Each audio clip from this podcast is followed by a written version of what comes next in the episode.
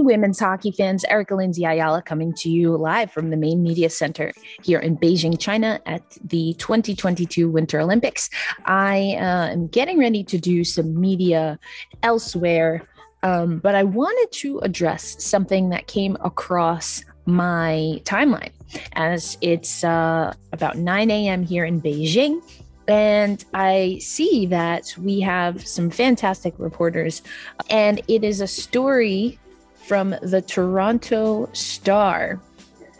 And um, I'm relying on screenshots here because, much like Jocelyn and or Monique Lamoureux, I do not have a subscription to this particular outlet.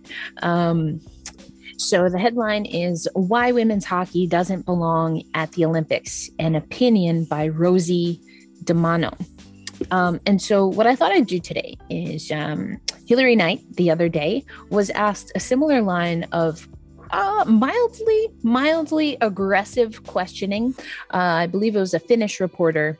We were just about done in the scrum, and this person came in hot, guns blazing, wanting to ask Hilary Knight, um, or really wanting to have Hilary Knight defend his thesis about the lack of. Uh, competition in uh, women's hockey, which is really interesting coming from someone who's reporting in Finland. And Hilary Knight alluded to that. So, what I've decided to do uh, this is a special episode of my Black in Beijing series on YouTube. And for audio, you can listen on the Founding Four podcast. So, this will be my independent journalism coming to you from Beijing, China. What I've decided to do is a dramatization of the reporting from the Toronto Star and the audio that I captured from Hilary Knight. So this is going to be uh, Rosie DiManno and Hilary Knight having a conversation about women's hockey. Again, this is a dramatization. This conversation did not actually happen. Um, and I should also note that I'm relying on screenshots from Jashvina Shah uh, because, again, like Jocelyn and Monique Lamoureux, I do not have a subscription to the Toronto Star. So let's get started with the article. Um, as I mentioned, the headline Why Women's Hockey Doesn't Belong at the Olympics. Uh, so here we go. Through two group stage games, the Canadian women's hockey team has outscored its opposition 23 to 2 and outshot them 118 to 44. That's not sports, that's abomination domination. While some people may crow about such colossal supremacy, especially those who've got skin in the game and immediately assume a defensive on guard for the position. There's really nothing here to cheer. Routes can and should be savored for their exceptional their exceptionality. Scorers feasting on a goalie having a really bad night, a team enjoying a really majestic season, imposing their will at will. Uh, that's the opening argument for Rosie. Let's hear what Hilary would, in theory, say to this. No, I think uh, Finland's a great team. Um, you know, 2019 wasn't too long ago, right? We saw that final, and um, you know, I think it's uh, it's wonderful when different um, governing bodies invest more in their sport and uh, provide more resources and, and, more training opportunities for women on the world stage and um, other programming things as well. And here we go again.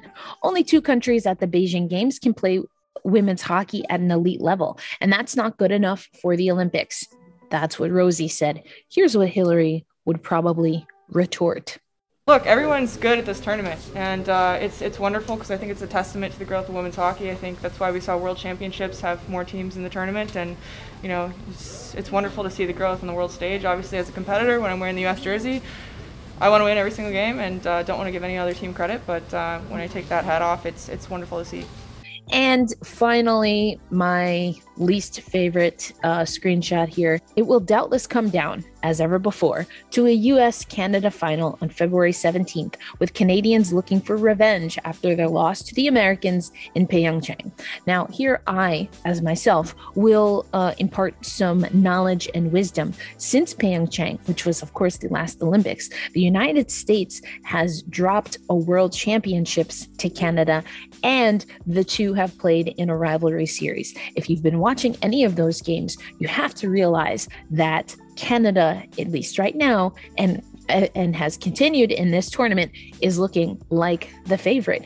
And it definitely will be the United States that will have to strongly defend their Olympic medal from 2018. Okay, back to Rosie. Honestly, I'm getting sick of this mythologized rivalry rivalry and everybody else and also ran. Let's hear what coach Joel Johnson have to say about the rivalry. Yeah, uh, you know, it's it's one of the best rivalries in sports, and I, I think I would put it up anything, any sport, men's or women's. I'm, I'm telling you, for those that don't and don't don't have a familiarity with it, it is absolutely must watch, and uh, and that's the reason is because you've got great skill on both sides, you've got great confidence on both sides, you've got teams that want to beat each other so badly, but also respect one another uh, and the integrity of the game and the growth of the game. Um, but at the at the end of the day, when it comes to the puck battle in front of the net, both teams want to beat each other up and score. And uh, and I look at in, in the sport of hockey, uh, when you see rivalries like that, um, it's special, and that's what makes people want to watch. And I look forward to Tuesday because I think it's one of those games. And finally, I'm going to end with Hilary Knight. Uh, she went into, I thought was a very good argument to be made about women's hockey, not just at the Olympic level. And so I'm giving the final word in my made up dramatization, of course, to Hilary Knight. I want, I want more money and more eyes on the sport. Um, in the sport, we need more money. We mo- need more marketing. We need more visibility, uh, more storytelling. You guys are doing a good job uh, programming as well and resources. Um, you know the game's getting a lot faster, and that's only because we now have more opportunities to train, and especially from the grassroots level all the way up. So it's really important to invest um, in women's hockey and and uh, see other countries doing it as well. I hope you enjoyed this and make sure you follow me at elindsay08. That's E L I N D S A Y 08 for more coverage from Beijing. I'll be writing after the USA Canada game for Bleacher Report, and you can follow my work uh, covering Black athletes. There are about 30 Black uh, Olympians at these games in Beijing, and I will be covering their stories and how they do in the games for American Legacy Network. As always, thank you for supporting my work uh, and uh, respectfully to this reporter. Um, you don't know what you're talking about. And I'm sorry that you can't enjoy what has been a fantastic women's tournament, including Team China, who, as I predicted in stories that unfortunately never got published, uh, China would upset the balance of the teams that are not in that top tier. And we're already seeing that they're doing that, including getting a win over Japan, who is in the top tier in a shootout not a route, but a shootout. So I feel sorry for you if you didn't find the time in your busy schedule to stay up and watch that game, but I was there live and it was fantastic hockey. And you're going to get mad at Canada for being good at hockey. Oof, boy, talk about the fun police. Anyway, that's all for me now. Hope you're enjoying the Olympics and follow me for more live from Beijing.